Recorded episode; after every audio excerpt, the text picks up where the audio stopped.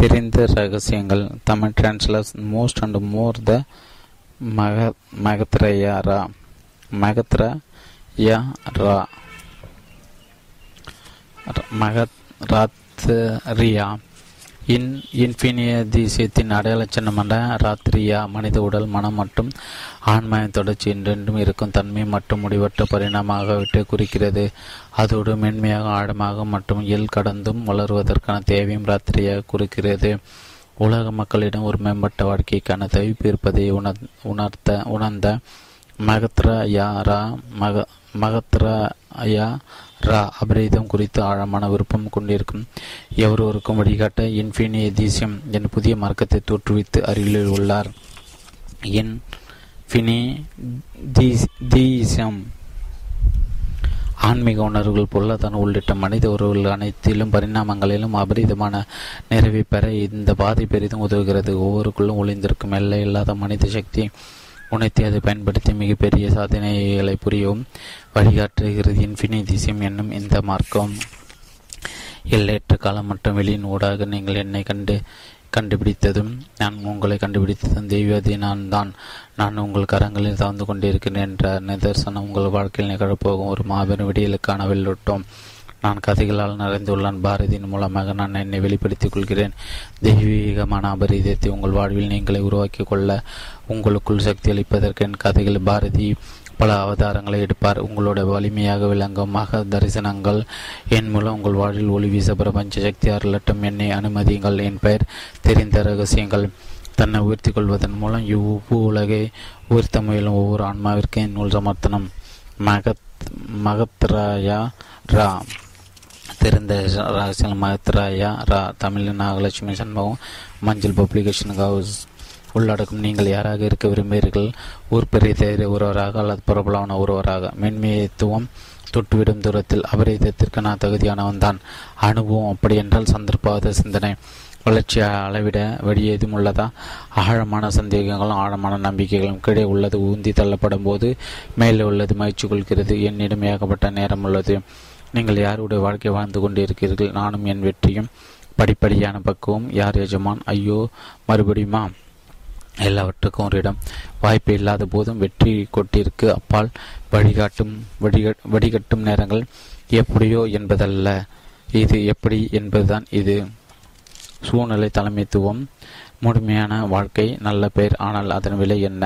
போக்குவரத்து நெரிசலுக்கு அப்பால் எதிர்பார்ப்பை கையாளுதல் தலைவனை வழி நடத்துதல் பெயர் சொல்ல ஒன்றை விட்டு செல்ல வேண்டும். நான் அங்கு சென்றடைந்த போது அங்கு என்ற ஒன்று அங்கு இல்லவே இல்லை. என் வாழ்க்கை தான் என் பிரார்த்தனை. தாஜ்மஹால் கண என் என் வாழ்க்கை தான் என் பிரார்த்தனை. தாஜ்மஹால் கணங்கள் நீங்கள் யாராக இருப்பீர்கள்? ஊர் பெரியாத தெரியாத ஒருவராக அல்லது பிரபலமான ஒருவராக? இக்கணமே தீர்மானித்துக் கொள்ளுங்கள். வாழ்க்கையில் நீங்கள் யாராக இருக்க விரும்புகிறீர்கள்? ஊர் பெரிய தெரியாத பத்தோடு பதினொன்றாக ஒருவராக அல்லது பிரபலமான ஒருவராக? ஊர் பெரிய தெரியாத ஒருவராக இருக்க விரும்புகிறேன் என்றால் கூட்டத்தோடு கலந்து தொலைந்து போய்விடுங்கள். ஆனால் வாழ்க்கையில் பிரபலமான ஒருவராக நீங்கள் விரும்பினால் எல்லோரும் உங்களை மதிக்க வேண்டும் நிமிர்ந்த நிலங்கள் நீங்கள் மற்ற எல்லோரையும் போல் வாழ்ந்தால் அவர்களைப் போலவே ஆகிவிடுவீர்கள். நீங்கள் எல்லார் முறை இருக்க விரும்பவில்லை என்றால் எவர் ஒருவரும் செய்திராததை நீங்கள் செய்ய வேண்டும். முற்றிலும் வேறான ஒரு உபாதையில் நீங்கள் நடந்து சென்றால் உங்களுக்கென்று ஒரு புதிய இடத்தை நீங்கள் உருவாக்குகிறீர்கள். புன்னகைப்பதை அவரால் நிறுத்த முடியவில்லை. மகிழ்ச்சி வழிந்தோடி கொண்டிருந்த இன்னும் இரண்டு மணி நேரத்தில் சில விசேஷமான கணங்கள் அவரை எதிர்நோக்கி இருந்தன? காற்று முழுவதும் எதிர்பார்ப்பால் நிரம்பி இருந்தது. பாரதி சென்னையில் ஒரு விமானத்தை தேறிக்கொண்டிருந்தார் இன்னும் இரண்டு மணி நேரத்தில் அவர் பூனாவில் தரையிறங்க உள்ளார். அவரது வாழ்வில் மாபெரும் தாக்கங்களை ஏற்படுத்தியவர்கள் ஒருவர் அங்கு அவரை வரவேற்க இருக்கிறார் முதன் நடந்த பல விஷயங்கள் நினைவுகள் எப்போதும் சிறப்பானவை. அவற்றுக்கு நாம் எல்லோரது இதயங்கள் ஒரு தனிச்சிறப்பான இடம் எப்போதுமே உண்டு. பூனாதான் பாரதியின் முதல் வெளியூர் அனுபவம். கூட தான் அவருக்கு முதலில் முதலில் வேலை கொடுத்தது. பூனாவில் தான் அவர் தன் முதல் சம்பளத்தை வாங்கினார். அவர் தன் பெற்றோருக்கு சகோதரன் கொடுப்பதற்காக அங்குதான் முதல் முதலாக பரிசு பொருட்களை வாங்கினார். பாரதிக்கு ஒரு மறக்க முடியாத உத்தியோக வாழ்க்கை அமைவதற்கு பூனா தான் கதவுகளை திறந்தது. பாரதிக்கு தொடர்ச்சியான பல முதன்முறை அனுபவங்கள் பூனாவில் தான் கிடைத்தன பல வழிகளும் பூனா அவருக்கு ஒரு மறுவீடாக அமைந்தது. பாரதி விமானத்தில் ஏறிய போது அவரது மனம் மகிழ்ச்சியால் துள்ளி குதித்தது. வேறொரு நகரத்திற்கு செல்வதாக அவர் நினைக்கவில்லை. மேலாக தனது பயண செலவுகள் அனைத்தையும் வேறொரு ஏற்றுக்கொண்டு தான் சொர்க்கத்திற்கு பலமுறை சென்று வருவதற்கான மல்டிபிள் என்ட்ரி விசா அவருக்கு தனக்கு கொடுத்திருந்ததாக அவர் நினைத்தார். தான் எங்கிருந்து வந்திருக்கிறேன் என்பதை நினைத்து பாரதி வியந்தார். தான் பூனாவிற்கு முதலில் ரயிலில் இரண்டாம் வகுப்பில் பணம் செய்தது அவர் நினைவு கூர்ந்தார் பயணச்சீட்டுக்கு எண்பது ரூபாய் போக அவர் பூனாவிற்கு முதல் மில் சென்றபோது அவரிடம் இருந்தது. வெறும் இருபது ரூபாய் மட்டுமே. அவரிடம் வெறும் மூன்று செட் ஆடைகளும் தன் மைதனரிடம் இருந்து கடன் வாங்கிய தன் பாதங்களின் அளவிட பெரிய காலணிகள் மட்டுமே இருந்தன. அந்த காலணிகளின் முற்பகுதியை பழைய செய்தித்தாள்களை கொண்டு அவர் நிரப்பியிருந்தார். பாரதியின் குடும்பம் மிக மோசமான வறுமைக்கு ஆளாகியிருந்தது. குடும்பத்தில் மூத்தவர் என்ற முறையில் அவருக்கு வெறும் பத்தொன்பது வயது மட்டுமே ஆகியிருந்த நிலையில் பட்டப்படிப்பின் இறுதி ஆண்டில் இருந்தபோது குடும்ப பாரத்தை தான் சுமப்பது என்று தீர்மானித்தார். கணினி மென்பொருள் பயிற்சியில் வேலை நிலையத்தில் ஒரு வேலை சேர அவர் ஆயத்தமான பத்து வருடங்கள் பிறகு இன்று அவர் ஒரு விமானத்தில் அமர்ந்திருக்கிறார். விமான கட்டணம் உண்மையில் அவரது வருடாந்திர வருமானத்தை விட அதிகமாக இருந்தது. அவ்வளவு மாற்றங்கள் ஏற்பட்டிருந்தன. உண்மையில் எல்லாமே மாறியிருந்தன. பூனாவில் பாரதியை சந்திக்கவிருக்கும் அந்த நபருக்கு அப்படி என்ன தனிச்சிறப்பு பீட்டர் தான் பாரதியின் முதல் மேல் அதிகாரி. பாரதி தன் நண்பர் பூனாவிற்கு நான் ஒரு சிறுவனாக சென்றேன். பீட்டர் தான் என்னை முதல் ஒரு இளைஞனாக மாற்றினான். நான் முதலில் பீட்டரை சந்தித்த போது நான் அனுபவமற்றவனாக சராசரி ஒழுங்கு முறையற்ற ஊழியனாகவும் இருந்தேன். ஆனால் அவர்தான் என்னை அனுபவமிக்க சக்தி வாய்ந்த ஒழுங்குமுறையுடன் கூடிய பக்குவமான அதிகாரியாக மாற்றினான். நான் பீட்டரின் படைப்பு என்று கூறுவதென்று அவர் தன் உத்தியோக வாழ்க்கை துவக்கிய போது அவர் இன்னும் பருவ வயதினராக இருந்த பயிற்சி பெறுவதற்காக பயிற்சி நிலையத்திற்கு வந்த பெண்கள் பக்கம் அவர் ஈர்க்கப்பட்டதால் அவரது கவனம் சிதறியது. அலுவலகத்தில் அவர் அடிக்கடி மட்டம் போட்டுவிட்டு திரைப்படங்களுக்கு சென்றால் வேலை நேரத்தில் இவ்வாறு நடந்து கொண்டே அவர் நியாயப்படுத்தினார் சிறு வயதில் தன் இளம் தோள்களின் மீது பொறுப்புகளை சுமத்தியதன் மூலம் பருவ வயதை தன்னால் அனுபவிக்க முடியாமல் போக செய்த வாழ்க்கையின் மீது அவர் கோபப்பட்டார். இளமையின் மகிழ்ச்சி தன்னிடமிருந்து பறிக்கப்பட்டதை நினைத்து அவர் எரிச்சல் அடைந்தார். சூழ்நிலைகள் அவரை ஒருவேளை சிறுவதற்கு கட்டாயப்படுத்தின.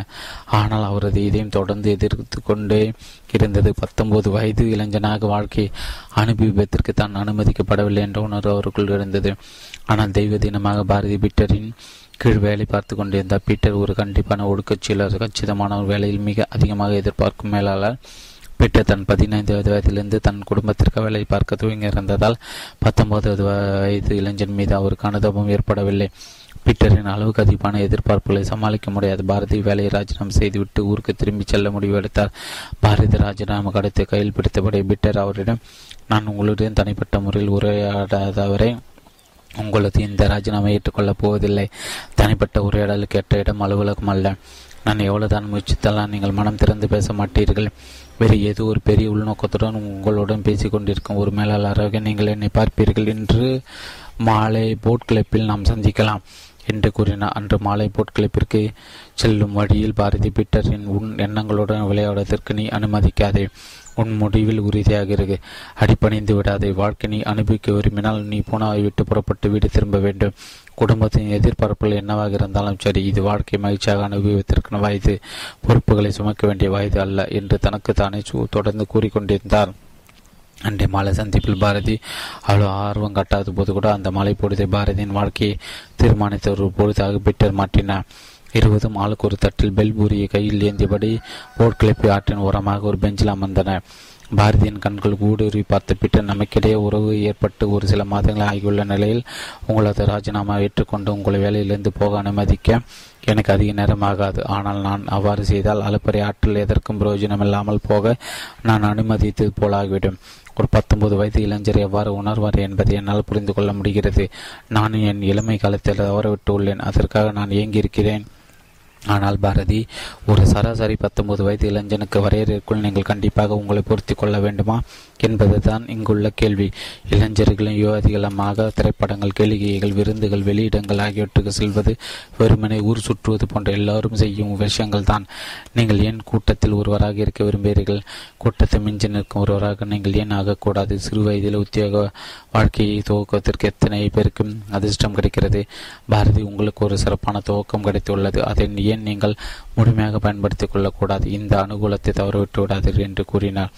அவர்கள் சாப்பிட்டு கொண்டிருந்த பெல்புரி அதற்குள் திறந்து விட்டது. பீட்டர் பெஞ்சில் இருந்து எழுந்து சற்று நடந்து வரலாம் என்று பாரதியிடம் பரிந்துரைத்தார் அவர்கள் நடக்க துவங்கிய போது பீட்டர் தன் கையில் பாரதியின் தூள்களை சுற்றி போட்டார்.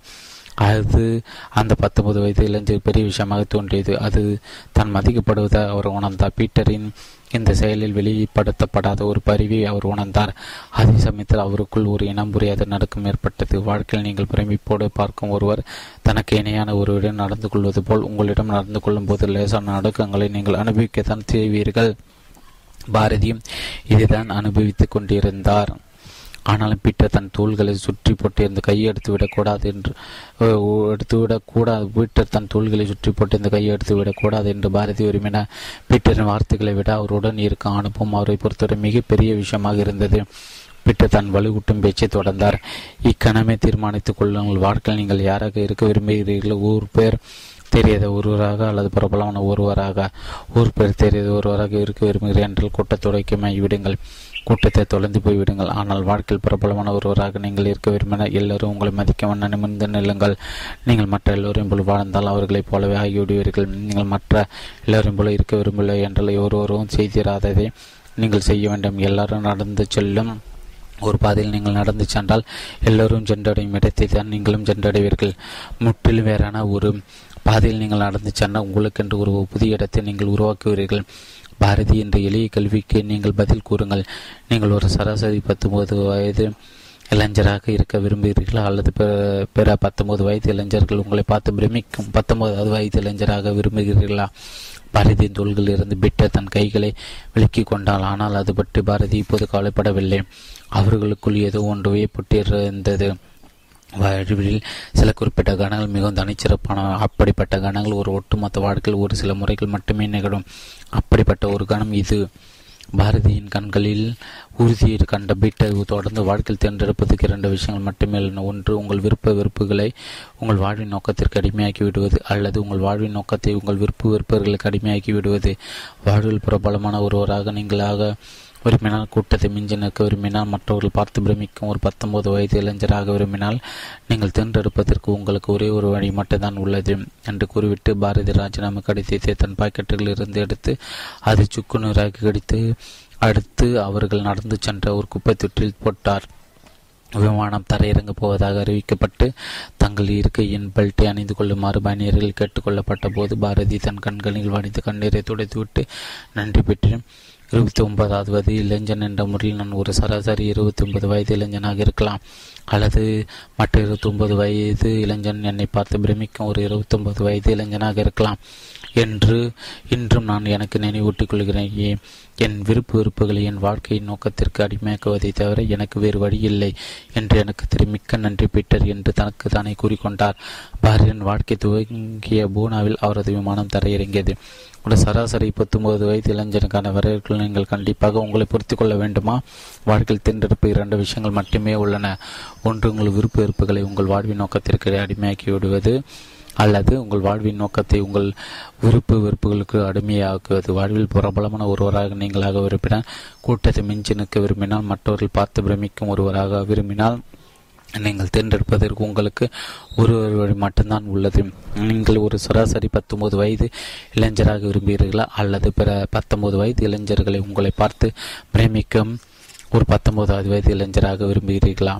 இன்று உங்கள் எதிர்காலம் துவங்குகிறது. ஒரு புத்தகத்தில் நீங்கள் ஏற்கனவே படித்து முடித்துவிட்ட பக்கங்கள் வெறுமனே அடித்தளம் மட்டும் புத்தகத்தின் மகிழ்ச்சி நீங்கள் இன்னும் படித்தராத பக்கங்களில் தான் உங்களது எதிர்காலத்தில் பல புதிய அத்தியாயங்களை எழுதுவதற்கான ஆற்றல் உங்களிடம் இருக்கும்போது உங்களுடைய கடந்த காலத்தின் ஒரு அத்தியாயத்தை கடனே என்று நீங்கள் ஏன் மீண்டும் எழுத வேண்டும்? வரவிருக்கும் அத்தியாயங்கள் தான் வாழ்வின் மகிழ்ச்சி அடைந்துள்ளது. உங்களுடைய கடந்த காலத்தின் பிடிகளிலிருந்து உங்களை எதிர்காலத்தை கற்றுக்கொள்ளுங்கள் வாழ்க்கை முன்னோக்கி வெற்றியாக இருக்க வேண்டும். பின்னோக்கிய தோல்வியாக அமையக்கூடாது பின்னால் திரும்பிச் சென்று நம்மால் புதிதாக துவங்க முடியாது. உங்கள் கடந்த காலத்திற்கு முற்று வையுங்கள். உங்கள் கடந்த காலம் நெற்றோடு முடிந்துவிட்டது. உங்கள் எதிர்காலம் என்று துவங்குகிறது. மேன்மைத்துவம் தொட்டுவிடும் தூரத்தில் நாம் ஒரு நடுத்தர குடும்பத்தில் பிறந்தோம் ஆனால் நம் வாழ்நாளில் பல சிகரங்களை நம்மால் தொட முடியும். ஒரு தொழில் புரட்சி நம்மால் உருவாக்க முடியும். படிப்பறிவற்ற பெற்றோர்களுக்கு நாம் பிறந்திருக்க கூடும். ஆனால் உலக பரிச்சயத்தை பெற்ற ஒரு அறிஞராக நம்மால் இறங்க முடியும். குறைந்த பருவத்தில் நாம் எதற்கும் பிரயோஜனமற்றவராக கருதப்படப்பட்டிருக்க கூடும் ஆனால் எதிர்கால சந்தையினருக்கு முன்மாதிரிகளாக நம்மால் உருவாக்க முடியும். நாம் யாராக இருந்தோம் யாராக இருக்கிறோம் என்பது நம்மால் யாராக முடியும் என்பதன் மீது எந்த தாக்கத்தையும் ஏற்படுத்தாது. நாம் யாராக இருக்க வேண்டும் என்று தேர்ந்தெடுக்கிறோமோ நம்மால் அவராக முடியும். தேசிய குவிஸ் சாம்பியன்ஷிப்பின் இறுதிப் போட்டியை அந்த பள்ளி அப்போதுதான் வென்றிருந்த பள்ளியில் இருந்த எனவிற்கும் அது ஒரு உணர்ச்சிபூர்வமான தருணம். கடந்த வருட இறுதிப் போட்டியில் அவர்கள் மயிரை தோற்று போயிருந்தனர். அன்றும் சரி இன்றும் சரி பள்ளியில் இருந்த அனைவரின் கண்களையும் கண்ணீர் பெருகி நின்றது. காரணங்கள் மட்டும்தான் வேறு. நிவியா அந்த இரண்டு அணிகளும் பங்கு பெற்றிருந்தால் இந்த இந்த நிகழ்வு கொண்டாடும் வண்ணம் பள்ளியில் அணிவகுப்பின் போது ஒரு சில வார்த்தையில் பேசுமாறு தலைமை ஆசிரியர் நீவியாவை அன்புடன் கேட்டு கொண்டார். நீவா வாங்கிக்கு முன்னால் நின்று முதலில் தன் சக மாணவர்களை பார்த்துவிட்டு பிறகு தன் தலைமை பக்கம் திரும்பி கட்டுப்படுத்த முடியாமல் அழுதாள். நீவேன் மனதில் ஓடிக்கொண்டிருந்த விஷயங்கள் பல மாணவர்களுக்கு ஆசிரியர் நன்றாக புரிந்திருந்தால் அவர்களில் பலது கண்ணுகள் கண்ணீர் வடிந்த இந்த நிவியாருக்கு மட்டும் ஒன்று ஒரு வெற்றி தருணம் அல்ல. ஒட்டுமொத்த பள்ளிக்கும் அது வெற்றி கன வெற்றி கனமாகும் நீவே தன்னை நிதானப்படுத்தி கொண்ட பிறகு என்னை ஊக்குவித்த நம் தலைமை ஆசிரியருக்கு நான் முதலில் நன்றி கூறுகிறேன். நம் ஒவ்வொருவருக்கும் விருப்பமான துறையில் நம்மை சிகரத்தை அடைய வைத்து பார்ப்பது தனது உரிய குறுக்கள் என்பது போல அவர் பணியாற்றுகிறார். தங்கள் விருப்பத்தை என் மீது திணிப்பதற்கு பதிலாக எனக்கு பிடித்தமான பிற துறைகளை தென்றெடுப்பதற்கு எனக்கு சுதந்திரம் கொடுத்துள்ளதற்காக என் பெற்றோருக்கும் நான் நன்றி கூறுகிறேன். நிவ்யா உன்னால் செய்ய முடியும் என்ற மந்திரத்தை மீண்டும் மீண்டும் தொடர்ந்து என்னிடம் கூறி வந்துள்ள என் ஆசிரியருக்கு நான் நன்றி கூறவில்லை என்றால் நான் என் கடமையில் இருந்து தவறிவிடுவேன். பெரும்பாலான நேரங்களில் நான் என் மீது கொண்டிருந்த நம்பிக்கை விட அதிகமான நம்பிக்கை அவர்கள் என் மீது கொண்டிருந்தன. கடந்த வருட இறுதிப் போட்டியில் நாம் தோல்வியுற்ற போதும் நான் அவ்வாறு உணர்ந்தேன் என்பது எனக்கு தெரியும். இந்த வருடம் கிடைத்த வெற்றிக்கு பிறகு எவ்வளவு வித்தியாசமான உணர்வு ஏற்பட்டுள்ளது என்பதை நான் அறிவேன். எல்லாவற்றுக்கும் மேலாக இந்த மாற்றத்திற்கு காரணமான அளவில் சாதித்து கொண்டிருக்கிறது என்றால் அதற்கு காரணம் என்று கூறி நிறுத்தி அவளது கண்கள் கூட்டத்தில் யாரோ தேடி பின் பாரதியின் மீது நிலை கொண் நிலை கொண்டான். கடந்த ஒரு வருடமாக கணித படம் கற்பிப்பதற்கு ஒரு பயிற்சியாளர் பாரதிய பள்ளி சேர்ந்திருந்தார். இருபத்தி நூற்று ஐம்பது ஆசிரியர்கள் கொண்ட அந்த பெருங்கடல் இருநூற்று இருநூற்று ஐம்பது ஆசிரியர்கள் கொண்ட அந்த பெருங்கடலில் பல ஆசிரியர்கள் பாரதி பெயர் வைத்து அறிந்து கொள்ளாலே தெரிந்திருக்காவிட்டால் தனது மாணவர்கள் மத்தியில் அது மிகவும் பிரபலமாக இருந்தார். அது அவர் பாடம் நடத்திய விதத்திற்கு அல்ல மாறாக வாழ்வின் பிற அம்சங்களை பற்றி அவர்களுடன் அவர் கலந்துரையாடியதற்கு தான் பாடம் நடத்துவது தனக்கு கடத்த நாற்பது நிமிடங்கள் முப்பது நிமிடங்கள் பாடத்திற்கும் பத்து நிமிடங்கள் தன் மாணவர்களும் கலந்துரையாடி மனித வாழ்க்கையின் பல்வேறு அம்சங்கள் குறித்து அவர்களை உத்வேகம் ஊட்டுவதற்கும் என்று அவர் பிரித்து கொண்டார். கல்வி கற்பிப்பதற்கான பாரம்பரிய முறையிலிருந்து அவர் விலகி போனது பிராசிரமத்தில் அவர் பிரபலமாக இல்லாததற்கான காரணங்களில் ஒன்று. அவர்கள் அவரது அணுகுமுறையை வெறுத்தனர். நீங்கள் அனுபவமற்றவர் அதிக ஆர்வத்தில் அளவுக்கு அதிகமான விஷயங்களை முயற்சிக்காதீர்கள். இவையெல்லாம் வேலைக்காகாது. பாடத்திட்டத்தில் உள்ள பாடங்களை உங்களால் நிறைவு செய்ய முடியாது என்று அவர்கள் கடிந்து கொண்டார்கள். ஆனால் ஒரு பாரம்பரிய அமைப்பில் மாற்றமோ புரட்சியோ ஒருபோதும் ஒரு வல்லுநரால் மேற்கொள்ளப்பட்டதில்லை. இப்போது ஒரு அமைப்பின் வெளியில் இருப்பவர்கள் மட்டுமே அதை ஒரு வித்தியாசமான கண்ணோட்டத்தில் பார்த்து புரட்சிகரமான மாற்றங்களை கொண்டு வருகின்றன. ஒரு அமைப்பின் மையத்தில் உள்ளவர்களிடம் இருந்து ஒரு சாதனை கண்டுபிடிப்பு வருவது அரிது. மாறாக அந்த அமைப்பின் விளிம்பில் வேலை செய்யும் மக்களிடம் இருந்துதான் அது இப்போது வருகிறது. அணுகுமற்ற ஒருவன் மனதில் எண்ணற்ற சாத்தியக்கூறுகள் உள்ளன. ஒரு வல்லுநர் மனதில் ஒரு சில செய்தி கூறு சாத்தியக்கூறுகள் மட்டுமே உள்ளன. கற்பு விபத்தை பொறுத்தவரை பாரதிய அனுபவம் மற்றொரு. எனவே புதுமைக்கான சாத்தியக்கூறுகள் அவற்றிடம் அதிகமாக இருந்தன. ஆனால் மாணவர் மத்தியில் பிரபலமாக இருக்கும் ஆசிரியர்களை பிற ஆசிரியர்கள் பெரும்பாலும் விரும்பவில்லை தான் கற்பிக்கும்படி சரியானது என்பதையும் இறுதியில் தனது தனது பள்ளியில் அங்கீகரிக்கப்படும் என்பதையும் பாரதி அறிந்திருந்தார். என அவர் தொடர்ந்து தன் இதயம் கூறிய வழியில் நடந்தார். நிவ்யா பாரதியை சுட்டிக்காட்டி அவரது பத்து நிமிட போதனை நேரங்களில் ஒன்றுதான் எல்லா வித்தியாசத்தையும் ஏற்படுத்தியது. கடந்த வருட தோல்விக்கு பிறகு இரண்டு நாட்களில் நான் நான் பள்ளிக்கு திரும்பினாலும் கூட வகுப்பில் கவனம் செலுத்த கடினமாக இருந்தது. நான் என் பள்ளிக்கு தலைக்குணிவை ஏற்படுத்தியதாக உணர்ந்தேன். இது என் முகத்தில் நன்றாக பிரதிபலித்திருக்க வேண்டும். ஏனெனில் ஒரு கணித வகுப்பில் பாரதி சார் இதை கவனித்திருக்கிறார். அன்று அவர் என் கண்களை நேருக்கு நேர் பார்த்து அவரது கண்களின் முன்பன் உன் நான் ஒருபோதும் பத்திர பிரகாசத்தன் மேன்மைத்துவம் தொட்டுவிடும் தூரத்தில் என்று கூறினார் பிறகு மற்ற மாணவர்களின் திரும்பி நீங்கள் எதை விரும்பி தின்றெடுத்தாலும் அதன் சிகரத்தை அடைய முயற்சியில் தோல்விகளை நிச்சயமாக எதிர்கொள்ள வேண்டியிருக்கும். எல்லாம் நன்றாக சென்று கொண்டிருக்கும் போது நேர்மறையாக சிந்திப்பதில் உங்களது மகத்துவம் அடங்கியிருக்கவில்லை. மரங்கள் எல்லாம் ஏற்க மறையாக சென்று கொண்டிருக்கும் போது நேர்மறையாக சிந்திப்பதுதான் உங்கள் மகத்துவம் அடங்கியுள்ளது என்று கூறினார். என் கூறினார் என்று கூறினார் இந்த ஆண்டு இறுதிப் போட்டிக்கு முந்தைய நாள் மாலையில் மென் மீது தொட்டு வரும் தூரத்தில் என்று எனக்கு நானே தொடர்ந்து கூறிக்கொண்டே அன்றிரவு நான் தூங்க போன போது கூட மென் மீது தொட்டுவிடும் தூரத்தில் என்ற முனவுணர்ப்பு என் ஆழ் மனதில் எங்கு ஒழித்து கொண்டே இருந்தது. எனவே நான் என் சார்பிலும் ஒட்டுமொத்த குழுவின் சார்பிலும் இந்த வெற்றியை பாரதி சாருக்கு சமர்ப்பிக்கிறேன் என்றால் கூறி முடித்தால் தங்கள் பாராட்டுகளை தெரிவிப்பத சிலர் நிவ்யாவை நோக்கி ஓடினார். ஒரு சில பாரதியை நோக்கி ஓடினர் கொண்டாட்டங்களுக்கிடையே தலைமை ஆசிரியர் மைக்கேல் பேசினார் பாரதியின் பத்து நிமிட ஆலோசனை நேரங்கள் இவ்வளவு பெரிய வித்தியாசத்தை ஏற்படுத்துகின்றனவா? பாரதி நீங்கள் பேசி நான் கட்டதே இல்லை. உங்கள் பத்து நிமிட ஆலோசனை நேரம் ஒன்றை மொத்த பள்ளிக்கும் நீங்கள் ஏன் இப்போது வழங்கக்கூடாது. நீங்கள் கூறுவதை கேட்க எனக்கும் ஒரு வாய்ப்பு கிடைக்கட்டும். ஒருத்த கயரகோஷத்தை கேட்டு வைக்கப்பட்ட பாரதி வழியில் நிவ்யாவுடன் கை குலுக்கிவிட்டு மேடை நோக்கி நடந்தார். இப்படப்பட்ட ஒரு பெரிய கூட்டத்தை அவர் சந்தித்தது அதுதான் முதல் முறை. பாரதி அதற்கு முன் மைக்கில் பேசியது இல்லை. அவர் மைக்கின் முன் நின்று தலைமை ஆசிரியை நோக்கி பே திரும்பி தனக்கு கிடைத்த வாய்ப்பை கேலி செய்வது போல் நான் என்ன பேச வேண்டும் என்று கேட்டார். அதைத் தொடர்ந்து நிவ்யா அவரை பற்றி உருவாக்கி வைத்திருந்த ஒரு உருவத்தை சுக்குனாக உடத்தெரியும் வண்ணம் ஒரு சங்கடமான புன்னைக்கு உதித்தார். அணிவகுப்பில் இருந்த மாணவர்கள் ஒருவன் பாரதி சார் மேன்மையத்துவம் தொட்டுவிடும் தூரத்தில் என்று கத்தினான். அங்கிருந்த அனைவரும் அதை கேட்டு உறக்க சிரித்தன பேசுங்கள் பாரதி என்ற தலைமை ஆசிரியர் அவரை ஊக்குவித்தார். பாரதிக்கு கிடைத்துக் கொண்டிருந்த பாராட்டுகள் பொறுத்து கொள்ள முடியாத சில ஆசிரியர்கள் பாரதிக்கு ஏற்படவிருந்த அவமானத்தை கண்டு குரூர திருப்திக்கு அனுபவிக்க துவங்கியிருந்தன அந்த நேரத்தில் பாரதி தன் கண்களை மூடிக்கொண்டு பேச துவங்கின சதுரங்க காய்களுடன் ஒரு சதுரங்க பழகியமான காட்சிப்படுத்துங்கள். இரண்டு யானைகள் இரண்டு குதிரைகள் இரண்டு ஒட்டகங்கள் ஒரு ராஜா ஒரு ராணி. ஆக்சிய சக்திகளின் முன் வரிசையில் அணிவகுத்து வைக்கப்பட்டுள்ளன. இரண்டாவது வரி எட்டு சிப்பாய்கள் அணிவைத்து வைக்கப்பட்டுள்ளன. முதல் வரிசையில் உள்ள காய்களை நம் சக்தியுள்ள காய்கள் என்று அடித்தாலும் அவற்றுக்கு ஒரு குறைபாடு உள்ளது. ஆட்ட முடிவரும் ஒரு யானையால் ஒரு யானையாக மட்டுமே இருக்க முடியும். ஒரு குதிரையால் ஒரு குதிரையாக மட்டுமே இருக்க முடியும். ஒரு ஒட்டகத்தால் ஒரு ஒட்டகமாக மட்டுமே இருக்க முடியும். அவற்றை நீங்கள் பெயரிட்டு அடுத்தாலும் சரி சக்தியுள்ள காய்கள் என்று கூறப்படவை அனைத்தும் படைப்பின் கீழ்நிலையை கீழ்நிலை குறிக்கின்றன. அதாவது ஒரு குறிப்பிட்ட இயல்புகள் பிறந்து குறிப்பிட்ட இயல்புடன் வளர்ந்து குறிப்பிட்ட இயல்புடன் மடிந்து போகின்ற விலங்குகளை அவை உணர்த்துகின்றன. பிறக்கும் போது பெரும்பாலான விலங்குகள் ஒரு மனிதனுடன் அதிகமான ஆற்றலை கொண்டிருந்தாலும் அவை தங்கள் இயல்பால் மட்டுப்படுத்தப்படுவது அவற்றுக்கு கிடைத்துள்ள சாபம். சதுரங்க பலகில் யானைகள் குதிரைகள் ஒட்டகங்கள் போன்ற சக்திகளும் இதே நிலைதான். ஏதோ ஒரு புதிய விஷயம் முற்றிலும் அசலான ஒரு விஷயம் வெளிவரவிருப்பதை உணர்ந்து கொண்ட தலைமை ஆசிரியர் தன் நாற்காலியை மேடையை நோக்கி திரும்பினார். அணிவகுப்பு முடிவதற்கு அதுவரை நின்றபடி கற்றுக்கொண்டு சில ஆசிரியர் உட்காருவதாக இப்போது காலிடங்களை தெரிந்தார் நிவ்யா நன்றாக புன்னைத்து கொண்டிருந்தால் உண்மையில் அவளது முகம் புன்னைகள் மலர்ந்திருந்தது. அவள் பாரதி பூஜித்துக் கொண்டிருந்தாள். அவளை பொறுத்தவரை அங்கு பாரதி சார் மட்டுமே அவள் கண்களுக்கு தெரிந்தார். அணிவகுப்பில் நடந்தேறி கொண்டிருந்த மற்ற எதை பற்றியும் கவனம் அவளுக்கு இல்லை. பாரதி இப்போது மடைந்த வெள்ளமாக பேசி கொண்டிருந்த ராஜா ராணி ஆகிய காய்களை பற்றி என்ன கூறுவது?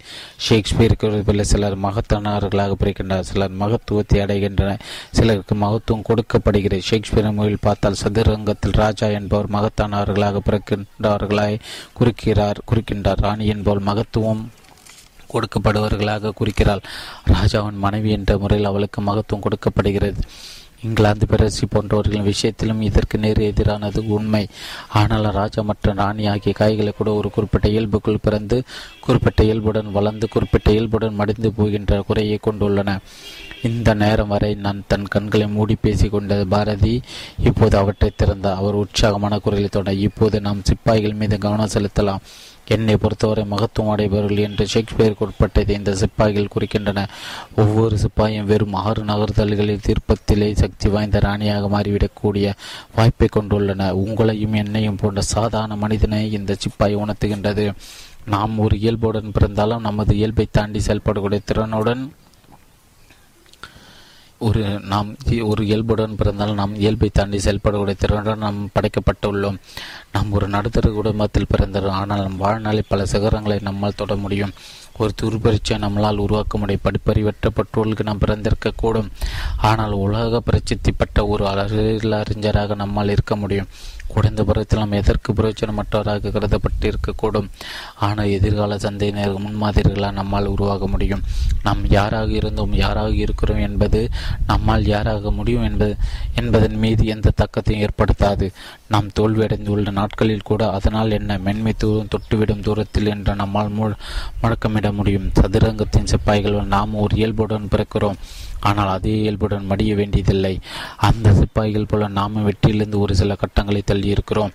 பிறகு பாரதி தலைமை ஆசிரியர் வணங்கிவிட்டு மேடை விட்டு நகர்ந்தார். அனைவரும் எழுந்து நட்டு கைத்தட்டி தங்கள் பாராட்டை வெளிப்படுத்தினார். தலைமை ஆசிரியர் முன்னால் வந்து பாரதியுடன் கைக்குள்ளினர் நிவ்யா பாரதி நோக்கியோடி சார் மிக்க நன்றி என்று கூறினார். அவளை ஆசீர்வதிப்பதில் பாரதி என் திவ்யாவின் தலையில் தன் கையை வைத்து நான் உன்னை பார்த்து பெருமிதம் கொள்கிறேன்.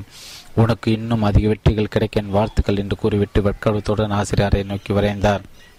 ஒரு சில வாரங்களுக்கு பிறகு ஆடிகள் விற்கும் ஒரு பிரபலமான கடை வெற்றி தொட்டுவிடும் தூரத்தில் என்ற தனது விஜயதியை திருடி டி ஷர்ட்களில் அச்சிட்டு உற்பத்தி செய்து விட்டு கொண்டிருந்ததை கண்டது இன்னொரு டி ஷர்ட்டில் ஒரு சதுரங்க பழைய கனத்த மைசுடன் கூடிய ஒரு சிப்பாயும் அறியப்பட்டு வெற்றி தொட்டுவிடும் தூரத்தில் என்ற செய்தி அதில் அச்சிட்டப்பட்டது. பாரதி அந்த டி ஷர்ட்டை தன் கைகளில் பிடித்து அதை பார்த்து சிரித்து சிப்பாயின் மீது அவர்கள் ஏன் ஒரு மீசை வரைந்துள்ளனர்? என் என் சிப்பாய்கள் இப்போதும் ஆண்களாக இருக்க வேண்டிய அவசியமில்லை. அவர்கள் பெண்களாக இருக்கலாம் என்று முணுமுணுத்தார். ஒரு பாரம்பரிய அமைப்பில் மாற்றமும் புரட்சியோ ஒருபோதும் ஒரு வல்லுநர் மேற்கொள்ளப்பட்டதில்லை. எப்போது ஒரு அமைப்பின் விளிம்பு நிலையில் இருப்பவர்கள் மட்டுமே அதை ஒரு வித்தியாசமான கண்ணோட்டத்தில் பார்த்து புரட்சிகரமான மாற்றங்களை கொண்டு வருகின்றன. ஒரு அமைப்பின் மையத்தில் உள்ளவர்களிடம் இருந்து ஒரு சாதனை கடை கண்டுபிடிப்பு வருவது அரிது. மாறாக அந்த அமைப்பின் விளிம்பில் வேலை செய்யும் மக்களிடம் இருந்துதான் அது எப்போதும் வருகிறது. அனுபவமற்ற ஒருவரின் மனதில் பல்வேறு சாத்தியக்கூறுகள் உள்ளன. ஒரு வல்லுநர் மனத்தில் ஒரு சில சாத்தியக்கூறுகள் மட்டுமே உள்ளன. உங்கள் பதவிக்கு விசுவாசமாக ஒரு நிறுவனத்தின் தலைவராக இருப்பவர் தன் பதவிக்காக விசுவாசமாக இல்லாமல் அது அந்த ஒட்டுமொத்த நிறுவனத்தின் தர்ம சங்கடத்தில் ஆழ்த்தி விடுகிறது.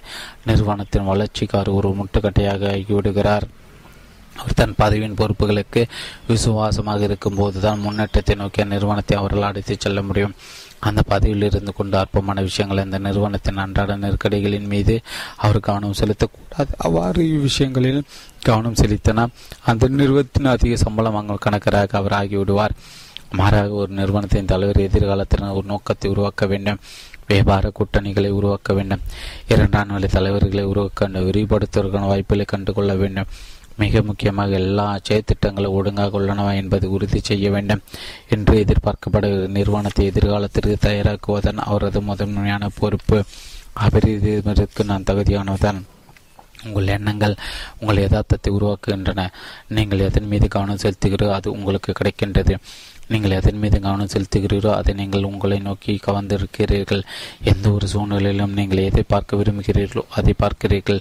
நீங்கள் கவனம் செலுத்த வேண்டியது நீங்கள் விரும்பும் விஷயத்தில் தான் உங்களுக்கு விருப்பமில்லாத விஷயத்தில் அல்ல. நான் எதில் கவனம் செலுத்துகிறேனோ அதுவே எனக்கு கிடைக்கிறது என்பதன் அடிப்படை விதி. எனவே தனி தனிநபர் அபரிமிதத்தில் கவனம் செலுத்துங்கள்.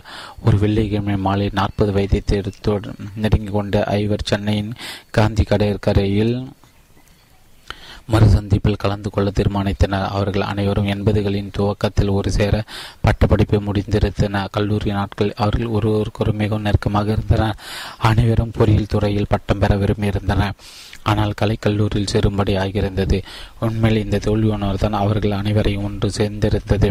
கல்லூரி முதல் நாளன்றே அனைவரும் ஒரே மாதிரியான கதைகளை பகிர்ந்து கொண்டனர். இது அவர்களிடம் ஒரு பிணைப்பை ஏற்படுத்தியிருந்த அவர்கள் மூவர் கல்வியில் மிகவும் சிறப்பாக திகழ்ந்தனர். இன்னொருவர் கல்வியில் சராசரியாக இருந்தாலும் தனிச்சிறப்பான ஆளுமை கொண்டிருந்தனர். ஐந்தாவதாக பாரதி அந்த கல்லூரிக்கு கூட கடனை சென்று படிக்க வந்திருந்த அவர் பட்டப்படிப்பை முடிப்பார் என்று அவருடைய சக மாணவர்களோ அல்லது பேராசிரியர்களோ எதிர்பார்க்கவில்லை. பதினெட்டு வருடங்களுக்கு பிறகு அவர்கள் ஐவரும் மீண்டும் சந்திக்கவிருந்தனர் நமது கடந்த கால வேறு ஒன்றின் வாழ்க்கை என்பது போல தோன்றக்கூடிய ஒரு குறிப்பிட்ட நிலைக்கு காலம் நம் அனைவரையும் கொண்டு சேர்க்கிறது. முன்னேறி கொண்டிருக்கும் தனிநபர் வாழ்க்கையில் பதினெட்டு வருடங்கள் என்பது முடிவில்லாதது போல் தோன்றுகிறது. பொறுப்பற்ற சிறுவர்களாக இருந்ததில் இருந்து பொறுப்புள்ள ஆண்களாக அவர்கள் மாறியுள்ளது வரை ஏராளமான விஷயங்கள் மாறியுள்ளன. பெற்றோர்களை கவலையளித்த பிள்ளைகளாக இருந்ததிலிருந்து இப்போது தங்கள் குழந்தைகளின் எதிர்காலத்தை பற்றி அக்கறை கொண்டுள்ளார்களாக அவர்கள் மாறியுள்ளனர் உண்மையில் ஏராளமான மாற்றங்கள் கொண்டுள்ள பாரதிய மற்ற நால்வரும் முதுகலை பட்டம் பெற்றிருந்தன.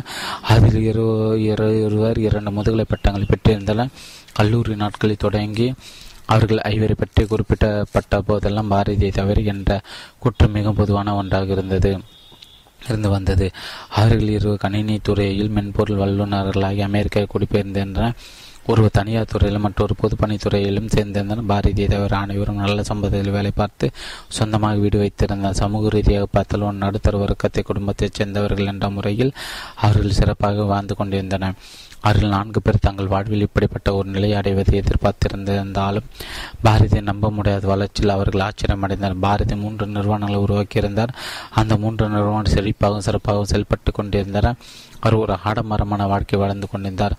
பாரதியின் வளர்ச்சி கண்டு அவர்கள் நால்வரும் அதிர்ச்சி அடைந்தனர் ஏனெனில் அவரது அறிவு கூர்மை சராசரிக்கு குறைவான என்பது அவர்கள் உறுதியாக இருந்தனர். ஒரு மனிதன் அறிவு கூர்மைக்கு கொடுக்கப்படும் மதிப்பெண்மின்மை கொண்டு நாம் எத்தனை முறை மக்கள் மீது நம்பிக்கை இழந்து விடுகிறோம்?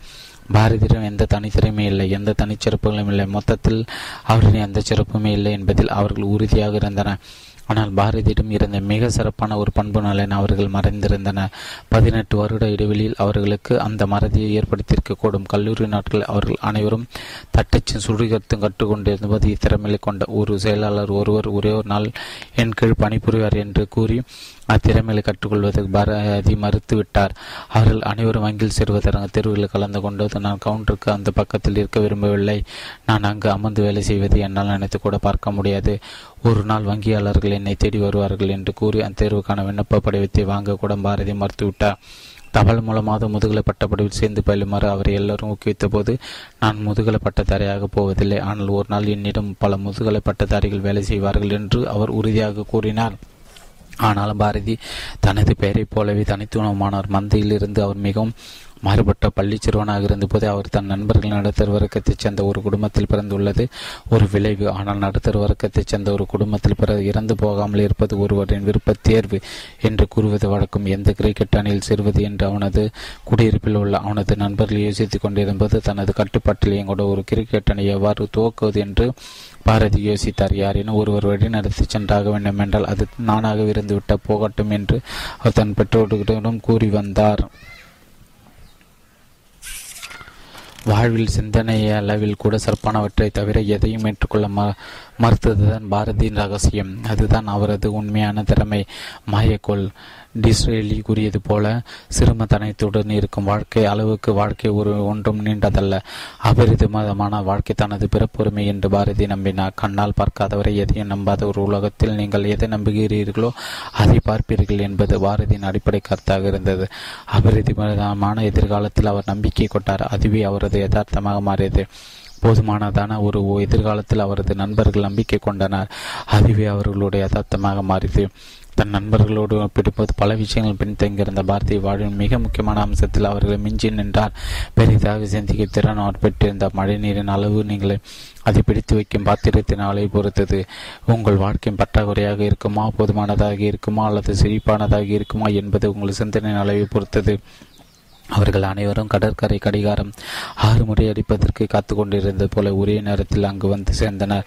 சிறுபொலிகளும் தொடர்மையான அரவணைப்புகளும் மத்தியில் சில உண்மையான கதைகளும் சில மிகப்படுத்தப்பட்ட கதைகளும் அவர்கள் பகிர்ந்து கொண்டனர். சுமார் மூன்று மணி நேரங்களுக்கு பிறகு தன் மனைவியும் குழந்தைகளும் காத்து கொண்டிருப்பார்கள் என்பதால் தான் புறப்பட வேண்டியிருந்ததாக பாரதி கூறினார். திருமணத்தை பற்றி பொதுவாகவும் பாரதியை பற்றி குறிப்பாகவும் குத்தலாக ஒரு சில கருத்துக்களை கூறிவிட்டு தாங்கள் நால்வரும் இன்னும் சற்று நேரம் பேசிக் கொண்டிருக்கப் போவதாக பாரதி வேண்டுமானால் புறப்பட்டுச் செல்லலாம் என்று அவர்கள் கூறினார். ஒவ்வொருவராக அனைவரும் கட்டி அணைத்துவிட்டு பாரதி விடைபெற்றுக் கொண்டார். பாரதி அங்கிருந்து புறப்பட்டு சென்ற பிறகு அவர்கள் தன் பர்சனல் ஆர்கனைசரை அங்கே விட்டு சென்றிருந்ததை. அந்த நான்கு நண்பர்களும் கண்டனர் அதில் ஒருவர் அதை எடுத்துக்கொண்டு விரைந்து சென்று பாரதியிடம் கொடுக்க நினைத்தார். ஆனால் அதில் என்ன தகவல் உள்ளது என்பதை அறிந்து கொள்ள மற்றும் மூவரும் ஆர்வ துடிப்புடன் இருந்த பெரும்பான்மையினர் விருப்ப விருப்பம் வெற்றி பெற்றது. புதிதாக பிறந்துள்ள நாய்க்குட்டிகள் உடல் வெப்பம் வேண்டி ஒன்று கொன்று ஆர்வத்தோடு முண்டியடித்து குழு குழு குழும்புவது போல நண்பர்கள் நால்வரும் பாரதியின் பர்சனல் ஆர்கனைசரை பார்க்க முண்டியடித்தனர் எட்டு கண்கள். அந்த ஆர்கனைசர் ஊடுருவி பார்த்த நாட்குறிப்பு பகுதி பிறந்த நாள் மற்றும் திருமண நாள் தகுதி பகுதி பிறகு முகவரிகள் தொலைபேசி எண்கள் ஆகியவற்றை அவர்களது கண்கள் தோடிய பிறகு பாரதி தன் சொந்த கையத்தில் என் தனிப்பட்ட அபரிதமான இதற்கான முக்கிய காரணங்கள் என்று தலைப்பிட்டிருந்த ஒரு பகுதியை பார்த்தன. இப்போ இப்பகுதி முழுவதும் அறிவார்ந்த கருத்துக்களால் நிறைந்திருந்தது. இக்கருத்துக்களானது பிற மாபெரும் மனிதர்களிடமிருந்து சேகரிக்கப்பட்டவையா அல்லது பாரதி தன் வாழ்வில் அனுபவபூர்வமாக உணர்ந்தவையா என்று அவர்கள் கொடுமின அவை எங்கிருந்து வந்தால் என்ன? அவைதான் பாரதியின் அபரிதற்கான ரகசியங்கள். எல்லாவற்றை விட அதுதான் முக்கியம். அப்பகுதியின் முதல் பக்கத்தில் சிவப்பு நேரத்தில் ஒரு வடி உள்ளது என்று எனக்கு தெரியும் என்று எனக்கு தெரியும் என்று தடித்த எழுத்துக்களை அவர்கள் கண்டனர். பக்கத்திற்கு பக்கம் அறிவார்ந்த வார்த்தைகள் நிறைந்திருந்தன. வாழ்நாள் முழுவதும் தேடி ஆராய வேண்டிய வார்த்தைகள் அவை. ஒவ்வொரு பக்கத்தை படி படித்த பிறகு அவர்கள் ஒருவரொரு பார்த்தனர். சில சமயம் புன்னகைத்தனர். ஆனால் பெரும் அக்கருத்துக்கள் ஒப்புதல் தெரிவிக்கும் வண்ணம் அவர்கள் தலையசித்தன. விரைவில் அவர்களது முகத்திலிருந்து விளையாட்டுத்தனம் மறைந்து கற்றுக்கொள்வதற்கு ஒரு உணர்வு அவர்களை ஆட்கொண்டிருந்தது. அவர்கள் படித்தவை பின்வருமாறு. ஒன்று என்னால் செய்ய முடியும் என்று நான் நம்பும்போது அதன் மீது நான் தீவிர நம்பிக்கை கொள்ளும்போது அதை எப்படி செய்ய வேண்டும் என்பது தானாக வெளிப்படுகிறது. ஏதோ ஒன்று நம்மால் செய்ய முடியும் என்று நம்புவது அதை செய்வதற்கான ஒரு வழியை கண்டுபிடிக்கும் செயலில் நம் மனதை முடுக்கிவிடுகிறது. இரண்டு என் எண்ணங்கள் தான் என் யதார்த்தத்தை உருவாக்குகின்றன. நம் நான் எதில் கவனம் செலுத்துகிறேனோ அதுதான் எனக்கு கிடைக்கிறது. நான் எதில் கவனம் செலுத்துகிறேனோ அதையே என்னிடம் நான் கவர்ந்திருக்கிறேன். எந்த ஒரு சூழ்நிலையிலும் நீங்கள் எதை பார்க்க எதிர்பார்க்கிறீர்களோ அதை பார்க்கிறீர்கள்.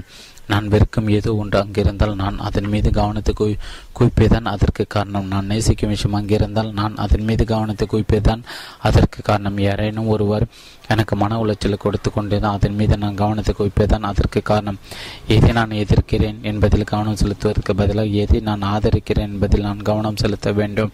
நான் எதில் கவனம் செலுத்துகிறேனோ துல்லியமாக அதுவே எனக்கு கிடைக்கிறது என்பதுதான் அடிப்படை விதி. உலகில் உள்ள ஒவ்வொரு புத்தகமும் ஒவ்வொரு தத்துவியலாளரும் ஒவ்வொரு மாபெரும் சிந்தனையாளரும் இறுதியில் இதே முடிவிற்கு தான் என்னை வழிநடத்தி சென்றுள்ளன எனவே நான் என் தனிப்பட்ட அபரிதத்தின் மீது கவனம் செலுத்துவது என்று தேர்ந்தெடுத்து உள்ளேன். மூன்று அபரிதம் என்பது வெளிப்படுத்தப்பட்ட ஆற்றல். என் ஆற்றல் அளவுகளை என்னால் சரிவர கையாள முடிந்தால் என் அபரிதம் தானாகவே பார்த்து கொள்ளப்படும் எந்த ஒரு பொருளும் எனக்கு சொந்தம் என்று என்னால் உறுதியாக உணர முடியாதவரை அது எனக்கு சொந்தமாகாது. அபரிதம் என்பது வெளிப்படுத்தப்பட்ட ஆற்றல். என் என் ஆற்றல் அளவுகளை என்னால் சரிவர கையாள முடிந்தால் என் அபரிதம் தானாக பார்த்து கொள்ளப்படும் எந்த ஒரு பொருளும் எனக்கு தான் சொந்தம் என்றும் என்னால் உறுதியாக உணர முடியாதவரை அது எனக்கு சொந்தமாகாது. அபரிமிதத்திற்கு நான் தகுதியானவன் தான். நான் அபரிமிதத்தை தேடி போகப் போவதில்லை. ஆனால் அபரிதம் என் வாழ்வில் தங்கு தடையின்றி வடிதோட செய்வேன். நான் மேன்மேலும் பலவற்றுக்கு தகுதியானவன். நான்கு அடிப்படையில் மக்கள் சிந்தனையால் உருவாக்கப்படுகிறார்கள். பொதுவாக நாம் நம்மை சுற்றி உள்ளவர்களின் சிந்தனையும் தக்கத்தால் பக்குவப்படுத்தப்படுகிறோம்.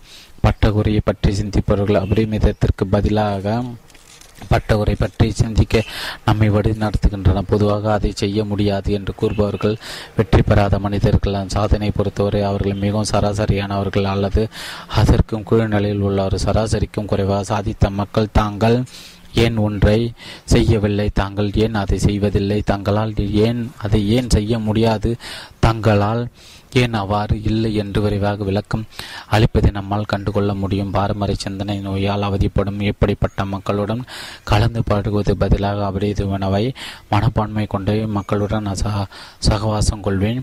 என் மீது எறியப்படும் ஒவ்வொரு எதிர்மறையும் என் கோட்டையை கட்டுவதற்கான ஒரு கல்லாக நான் பயன்படுத்துவேன். நான் இப்புவியில் இருப்பது என் கோட்டை கட்டுவதற்கு தானே தவிர என் கல்லறிய அல்ல. ஐந்து. நான் அபரிமிதத்தை நோக்கி செல்லும்போது பல சவால்கள் தோல்விகள் பின்னாடிகள் ஆகியவற்றை நான் எதிர்கொள்ளக்கூடும். ஆனாலும் நான் தோற்று போய்விட்ட உணர்வு எனக்கு ஒருபோதும் ஏற்படாது. நான் ஒரு சாலையின் வழியாக சென்று கொண்டிருக்கும் போது சாலை மூடப்பட்டுள்ளது என்ற அடையாள பலகையை பார்த்தால் சாலை வேலை முடிவடையும் வரை என் காரில் உட்கார்ந்திருப்பேனா? அல்லது வீட்டிற்கு திரும்பி வருவேனா? இரண்டுமே அல்ல. சாலை மூடப்பட்டுள்ளது என்ற அறிவிப்பு பல வெறுமனே நான் செல்ல விரும்பும் இடத்திற்கு குறிப்பிட்ட இந்த பாதை வழியாக என்னால் செல்ல முடியாது என்பதை உணர்த்துகிறது. என் பாதை மாறக்கூடும். ஆனால் நான் சென்றடைய விரும்பும் இடம் ஒருபோதும் மாறாது. ஆறு நான் ஒவ்வொருவரையும் மதிப்பேன். நான் ஒவ்வொருடமிருந்து கற்றுக்கொள்வேன். நான் ஒவ்வொருவரையும் கவனிப்பேன். நான் ஒவ்வொருடைய வாழ்க்கையும் ஆய்வு செய்வேன்.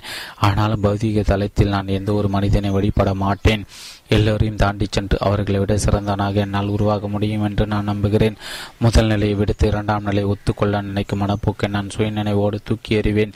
நான் இரண்டாம் தர மனிதனாக இருப்பதற்கு விரவில்லை நான் செய்யும் அனைத்திலும் முதலிடத்தில் என் பெயர் ஏற்கனவே பொறிக்கப்பட்டு விட்டது. நான் வெறுமனே அதை கண்டுபிடிக்க வேண்டும். அவ்வளவுதான். ஏழு என்னிடம் எவ்வளவு குறைவாக இருந்தாலும் சரி நான் நன்றியுடையவனாக இருந்தால் நான் செல்வந்தன் தான். நான் என்னிடம் எவ்வளவு அதிகமாக இருந்தாலும் சரி நான் நன்றியுடையவனாக இருக்கவில்லை என்றால் நான் ஏழைதான். என்னிடம் இருப்பவற்றிற்கு நான் நன்றி உடையவனாக மட்டுமே இருக்கப் போவதில்லை. மாறாக என்னிடம் உள்ளவற்றிலிருந்து ஒரு பகுதி என்னை சுற்றி இருக்கும் உலகத்திற்கு நான் எப்போதும் கொடுப்பேன். ஒரு கொடையாளியாகவே நான் எப்போதும் இருப்பேன். கொடுத்தல் மூலம் என்னிடம் போதுமான விட அதிகமாக உள்ளது என்ற எண்ணத்தை என் மனதில் உருவாக்குவேன். என் மனம் அதை நிஜமாக மாற்றும். நன்றி கொடுத்தாலும் அபரித்தை உதவுவதற்கான வழிகள் ஏழு. என்னிடம் எவ்வளவு குறைவாக இருந்தாலும் சரி நான் நன்றி உடனாக என்னிடம் எவ்வளவு குறைவாக இருந்தாலும் சரி நான் நன்றியுடனாக இருந்தாலும் நான் செல்வந்தன் தான். என்னிடம் எவ்வளவு அதிகமாக இருந்தாலும் சரி நான் நன்றியுடனாக இருக்கவில்லை என்றால் நான் ஏழைதான் என்னிடம் இருப்பவற்றிற்காக நான் நன்றி கூடையவனாக இருக்க மட்டு போவதில்லை. மாறாக என்னிடம் உள்ளவற்றிலிருந்து ஒரு பகுதி என்னை சுற்றி இருக்கும். உலகிற்கு நான் எப்போதும் கொடுப்பேன். ஒரு கொடையாளியாகவும் நான் எப்போதும் இருப்பேன். கொடுத்தலின் மூலம் என்னிடம் போதுமானதை விட அதிகமாகவே உள்ளது என்ற எண்ணத்தை என் மனதில் உருவாக்குவேன். என் மனம் எதை நிஜமாக மாற்றும் நன்றுணர்வு கொடுத்தலும் தான் அபரிதி வேதத்தை உருவாக்குவதற்கான வழிகள். பர்சனல் ஆர்கனைஸை மூடி வைத்து அந்த நால்வரும் வாயடித்து நின்றன. ஒரு பார்த்துவிட்டு மேலே பார்த்தன. ஐந்து அடி தள்ளி பாரதி தன் கைகளை தன் மார்பின் உருவ கட்டி கொண்டு ஒரு பெரிய புன்னைக்குடன் தங்களை பார்த்து கொண்டிருந்தது கண்டு அது அவர்கள் அதிர்ச்சி அடைந்து திக்கி திணறப்படி எங்களை மன்னித்துவிடு. நாங்கள் வெறுமனே என்று கூறி பாரதி இடம் இடமறுத்து என் வாழ்வில் எந்த ரகசியமும் இல்லை. நிச்சயமாக என் நண்பர்களுடன் எனக்கு எந்த அவசியமும் கிடையாது. என் பர்சனல் ஆர்கனைசர் போல என் வாழ்க்கையும் ஒரு திறந்த புத்தகம் தான். உங்களுக்கு தேவை என்றால் அந்த பக்கங்களை நீங்கள் வைத்துக் கொள்ளலாம். அவை எனக்கு இனிமேல் தேவையில்லை. அக்கருத்துக்கள் அனைத்தும் என் உடலின் ஒவ்வொரு உயிரணுவிலும் பதிந்து விட்டன என்று கூறியபடி தன் ஆர்கனைசரில் இருந்த அந்த பக்கங்களை கிடித்து தன் நண்பர்களிடம் கொடுத்தார். பிறகு ஒரு கம்பளி புடி இனிதான் ஒரு கம்பளி புழுவாக இருக்கப் போவதில்லை என்று ஒரு நாள் முடிவெடுத்து அதனால் இறகுகளை வளர்த்துக் கொள்வதற்கு அது ஒரு கூட்டுக்குள் சென்றது. அங்கு ஒரு பட்டாம்பூச்சியாக மாறியது. எனக்குள் இருந்த கம்பளி புழு ஒரு பட்டாம்பூச்சியாக மாறுவதென்று ஒரு நாள் முடிவெடுத்தது. அது பற்றாக்குறை சிந்தனையை விட்டு ஒடித்து அபரிதமான மனப்பான்மையை அரவணைத்தேன்.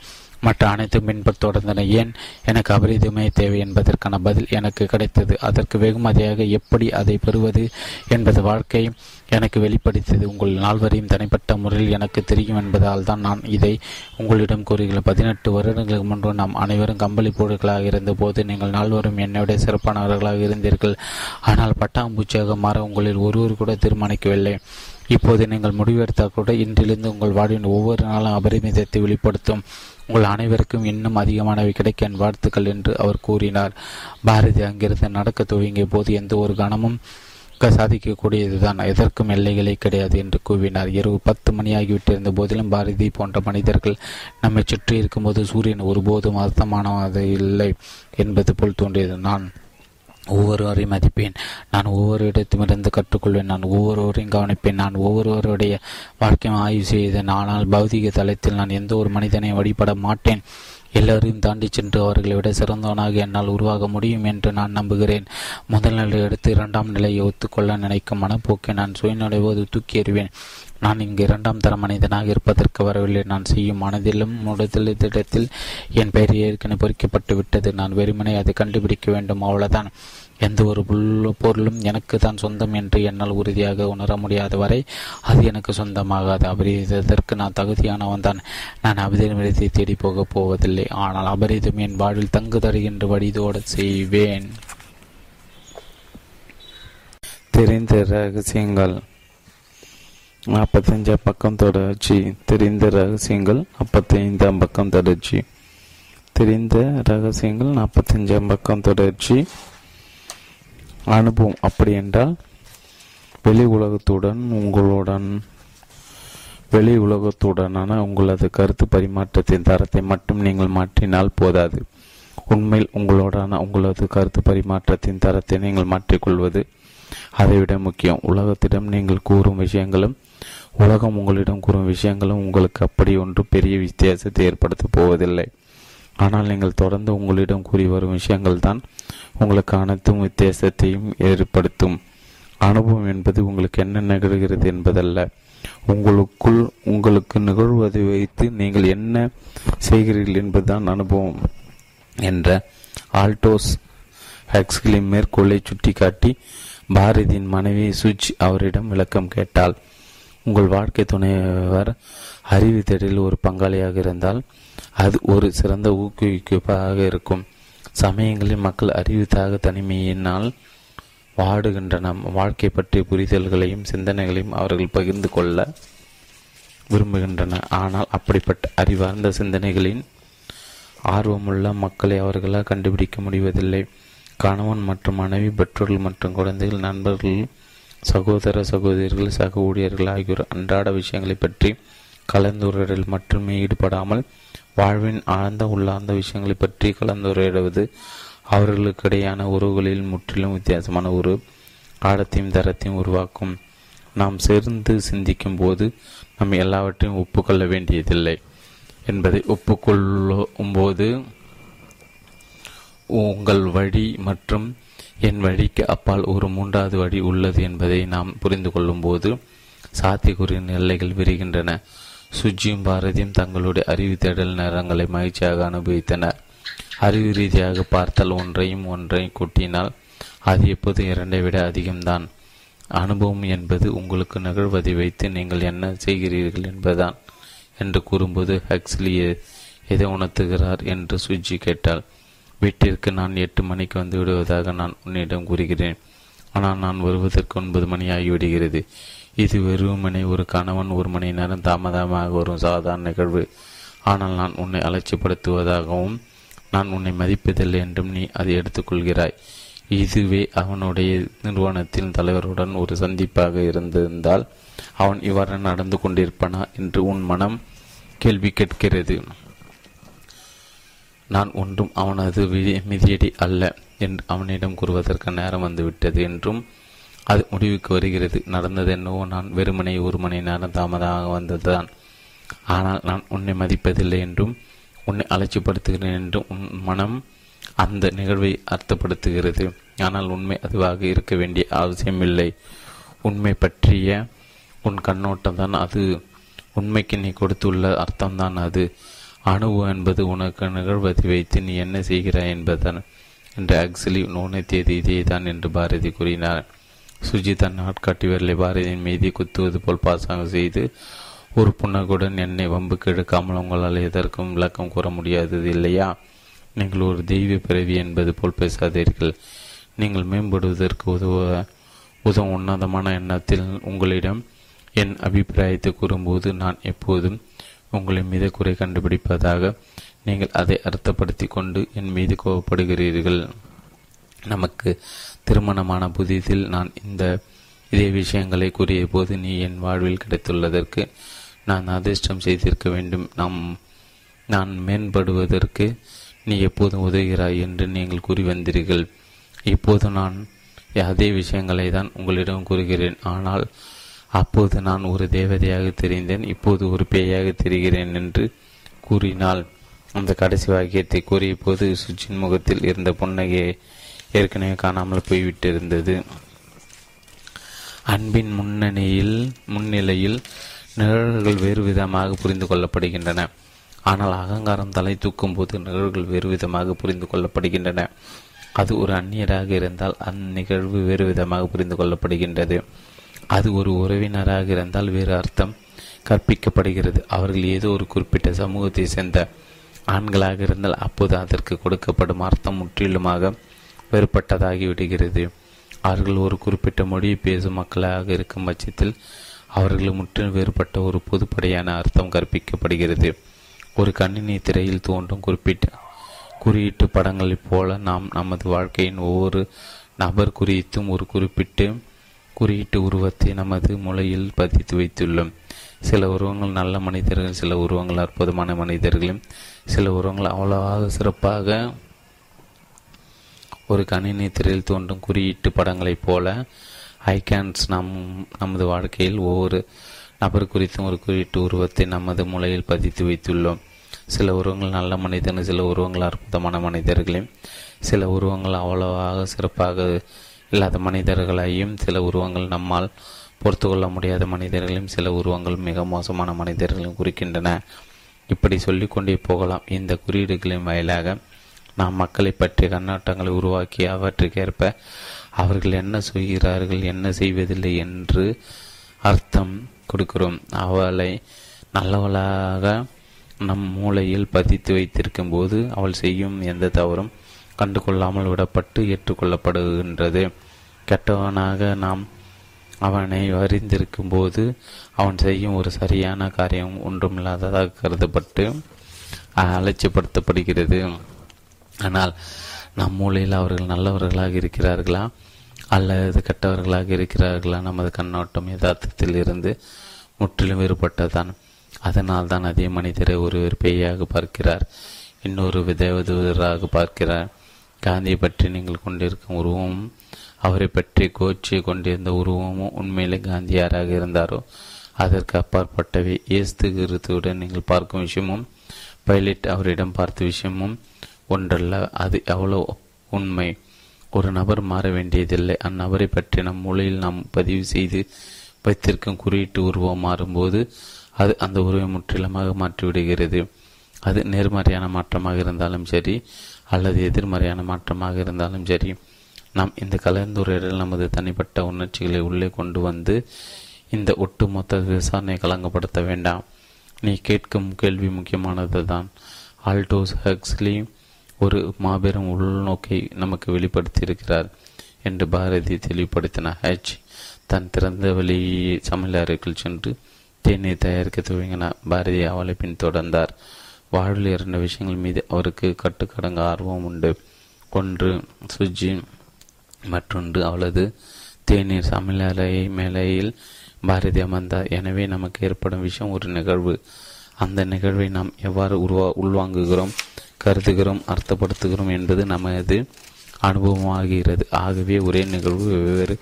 மக்களுக்கு அவர்கள் அந்நிகழ்வை வெவ்வேறு எவ்வாறு உள்வாங்குகிறார்கள் என்று கருது எவ்வாறு கருதுகிறார்கள் எவ்வாறு அர்த்தப்படுத்துகிறார்கள் என்பதை பொறுத்து வெவ்வேறு அனுபவமாக ஆகிறது. தென்னாப்பிரிக்காவின் பீட்டர்ஸ் மாரிட்டஸ்பர்க் ரயில்வே நிலையத்தில் வைத்து ரயிலிலிருந்து காந்தி வெளியே தள்ளப்பட்ட போது நிகழ்வு. காந்தி அது குறித்து மன தளர்ச்சி அடைந்த வருத்தத்தில் முடுக்கி போயிருக்கலாம். ஆனால் அந்நிகழ்வு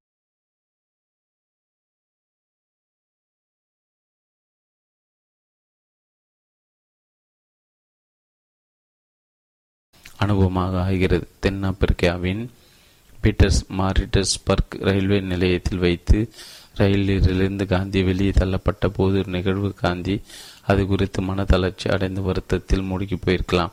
ஆனால் அந்நிகழ்வை அவர் உள்வாங்கவும் கருதவும் அர்த்தப்படுத்தவும் தேர்ந்தெடுத்த விதம் அவருக்கு மட்டுமல்ல ஒரு மாபெரும் தேசத்திற்கு ஒரு திருப்புமுனையாக அமைந்தது என்று அவர் கூறினார்.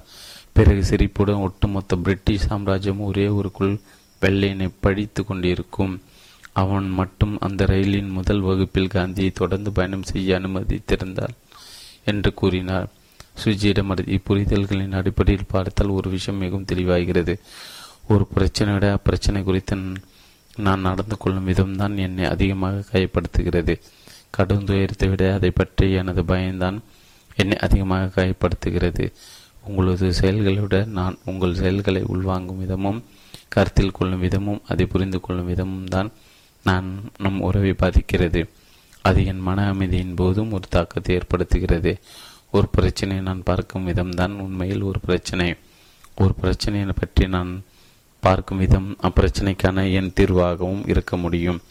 நான் அதை ஒரு தோல்வியாக பார்த்தால் அது ஒரு தோல்வி தான் மாறாக ஒரு தோல்வி பின்னூட்ட கருத்துடன் கூடிய ஒரு விளைவாக நாம் பார்த்தால் ஒவ்வொரு அனுபவத்தை கொண்டும் என்னால் மேம்பாடு அடைய முடியும். வெற்றி நமக்கு சில பாடங்களை கற்றுக் கொடுக்கிறது. தோல்வியும் தன் பங்குக்கு சில பாடங்களை கற்றுக் கொடுக்கிறது. உண்மையில் தோல்வி கற்றுக் கொடுக்கும் படிப்பினை வெற்றியால் கற்றுத்தர முடியாது. அதுபோல் வெற்றி கற்றுக் கொடுக்கும் படிப்பினை தோல்வியால் கற்றுத்தர முடியாது. நல்ல நேரம் கெட்ட நேரம் அல்லது சோதனை நேரம் என்பதெல்லாம் நமது கண்ணோட்டங்களை பொறுத்த விஷயம். என்னால் ஒரு நிகழ்வை குறித்து எனக்கு விருப்பமான ஒரு கண்ணோட்டத்தை கொள்ள முடியும். எனவே முன்னேற்றமும் தேக்கமும் என் வாழ்வின் நிகழ்வுகளை நாம் நான் எவ்வாறு உள்வாங்கிக் கொள்ள தேர்ந்தெடுக்கிறேன் என்பதன் விளைவுதான் என்று கூறிவிட்டு பாரதி உங்கள் இஷ்டத்திற்கு நன்றி கூறுங்கள். நான் உங்கள் செயல்கள் அனைத்தையும் உங்கள் அன்பின் வெளிப்பாடுகளாக அர்த்தப்படுத்தி வந்துள்ளதால் நமது உருவம் முன்னேறியுள்ளது. உங்கள் நோக்கம் என்னவாக இருந்தாலும் சரி என்று ஒரு குட்டு வைத்தால் தேநீர் தயாராகி இருந்தது. பாரதி அதை பருகியவாறே அன்பு சூழ்ந்திருக்கும் போது பரிகாச நகைச்சுவையை தூண்டுகிறது. அகங்காரம் சூழ்ந்திருக்கும் பரிகாசம் காயத்தை ஏற்படுத்துகிறது. அது ஒரு மாயை என்று அவர்கள் கூறப்போ கூறிய போது இதை தான் அவர்கள் சுட்டி காட்டியிருக்கிறார்கள். போலும் எப்படி பார்த்தாலும் நாம் யதார்த்தத்தை கையாண்டு கொண்டிருக்கவில்லை. யதார்த்தமாக கருதப்படுவதை தான் கையாளுகிறோம். நாம் உண்மையில் சூழ்நிலைகளை எதிர்கொள்ளவில்லை. மாறாக சூழ்நிலைக்கு நாம் கொடுக்கும் அர்த்தத்தை தான் எதிர்கொள்கிறோம். நீங்கள் நீ யாராக இருக்கிறாயோ அது உன்னுடனான. எனது உறவை பாதிப்பதில்லை. மாறாக நான் உன்னை பற்றி என்ன நினைக்கிறேன் என்பதுதான் பாதிப்பை ஏற்படுத்துகிறது. எனவே கடவுள் கூட ஒரு யதார்த்தமாக இருக்க வேண்டியதில்லை. நாம் யதார்த்தம் என்று கருதும் அந்த விஷயம் குறித்த அர்ப்பணிப்பையும் சரணகதியும் விசுவாசத்தையும் என் மனதில் ஒரு குறியீட்டு இளமாக பதிவு செய்து வைத்துக் கொள்ளும் வரை அது எனக்கு சாதகமாக வேலை செய்கிறது என்று விளக்கினார். எனவே வெளி உலகத்தாடான உனது கருத்து பரிமாற்றத்தின் தரத்தை மட்டுமே நீ மாற்றினால் போதாது. உண்மையில் உன்னுடான உனது கருத்து பரிமாற்றத்தின் தரத்தினை மாற்றிக்கொள்வது அதைவிட முக்கியம். உலகத்திடம் நீ கூறும் விஷயங்களும் உலகம் உன்னிடம் கூறும் விஷயங்களும் உனக்கு அப்படி ஒன்று பெரிய வித்தியாசத்தை ஏற்படுத்தப் போவதில்லை. ஆனால் நீ தொடர்ந்து உன்னிடம் கூறி வரும் விஷயங்கள் தான் உனக்கு அனைத்து வித்தியாசத்தையும் ஏற்படுத்தும் உன் வாழ்வில் உனக்கு நிகழும் சம்பவங்கள் உன் கட்டுப்பாட்டில் இல்லை. ஆனால் உனக்கு நிகழ்வற்றை நீ எவ்வாறு கையாள்கிறாய் என்பது முற்றிலும் உன் கட்டுப்பாட்டில் தான் உள்ளது. அதை கட்டுப்படுத்தும் போது உன் ஒட்டுமொத்த வாழ்க்கையும் நீ உன் கட்டுப்பாட்டில் கொண்டு வருகிறாய். எனவே உன் வாழ்வில் உள்ள அனைத்து மாற வேண்டுமென்றால் உன் மூளையில் உள்ள குறியீட்டு உருவங்களை நீ மாற்ற வேண்டும். அதோடு உன் மூளைக்குள் நீ கொண்டு போகும் விஷயங்களையும் நீ கட்டுப்படுத்த வேண்டும். அவ்வளவுதான் என்று அவர் கூறி முடித்தார். நிகழ்வுகள் கடவுளின் பொறுப்பு அனுபவங்கள் மனிதனின் பொறுப்பு என்று சுஜ் கூறிவிட்டார் எவ்வளவு உண்மையான கருத்து. நாம் ஒரே உலகத்தை பகிர்ந்து கொண்டிருக்கிறோம்.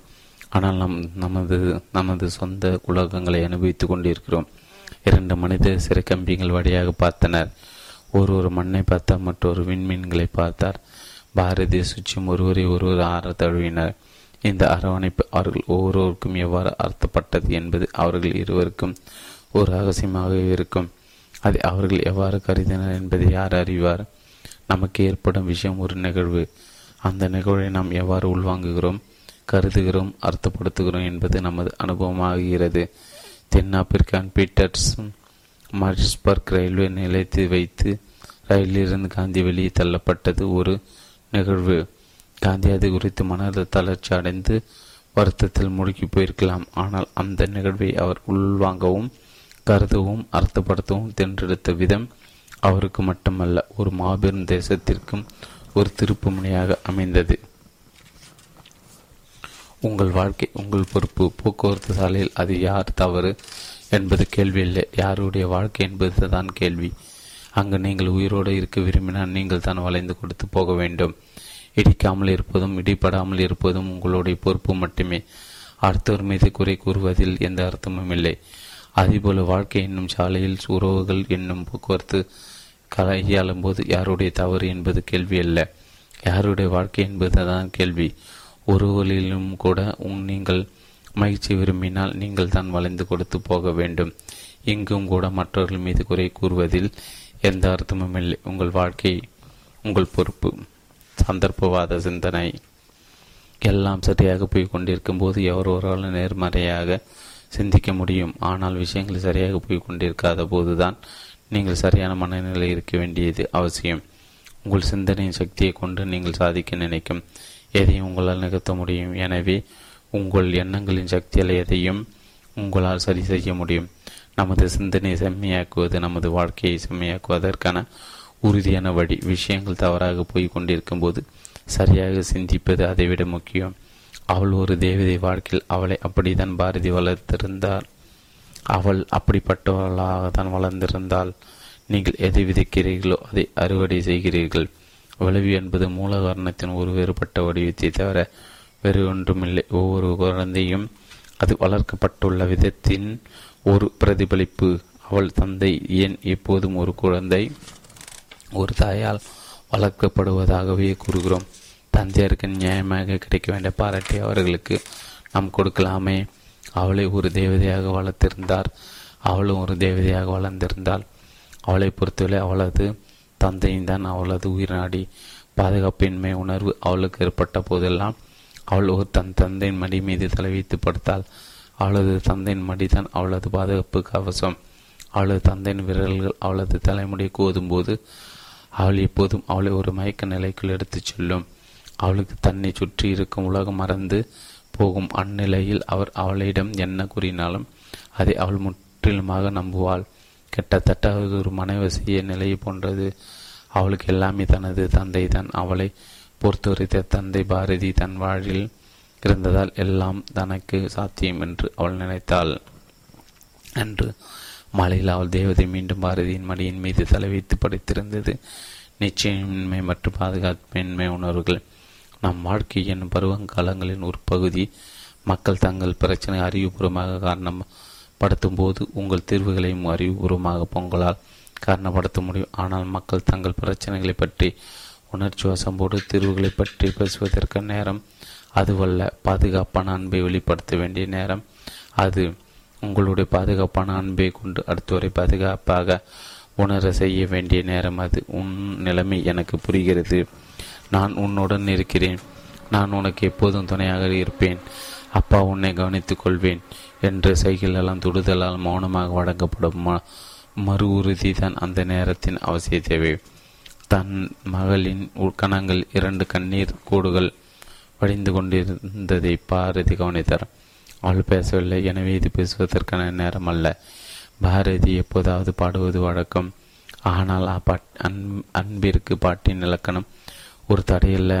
தன் மகள் உறங்குவதற்காக பாரதி தல தாலாட்டு பாடினார் என் தேவதி நீ கண்ணுறங்கு கேள்விகளை வேறு வேறொரு நாளுக்காக பாதுகாப்பாக வைத்துவிட்டு கண் மூடி தூங்க வேண்டிய நேரம் இது. நீ என்னை என்ன கேட்டுக்கொண்டிருக்கிறாய் என்பது எனக்கு தெரியும். என்று நினைக்கிறேன். நான் என்ன சொல்ல வருகிறேன் என்பது உனக்கு தெரியும் என்று நினைக்கிறேன். நான் உன் நான் உன்னை ஒருபோதும் விட்டு செல்ல மாட்டேன். நீ எங்கு சென்றாலும் சரி நீ எங்கு இறந்தாலும் சரி நான் வெகு தூரத்தில் இல்லை என்பதை நீ எப்போதும் தெரிந்திருக்க வேண்டும். கண்ணுக்கு கண்ணுறங்க மகளை உன் வாழ்க்கை எவ்வளவு அற்புதமாக இருக்கப் போகிறது என்பதை கனவு காணும் நேரம் இது.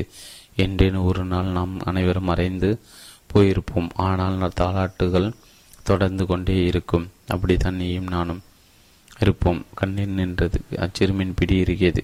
சொல்லுங்கப்பா என்று அந்த சைகை உணர்த்தியது. பாரதி அவளது தலைமுடி கோதிப்படி எல்லாம் சரியாக போய்கொண்டிருக்கும் போது எவரவரால் நேர்மறையாக சிந்திக்க முடியும். ஆனால் விஷயங்கள் சரியாக போய்கொண்டிருக்க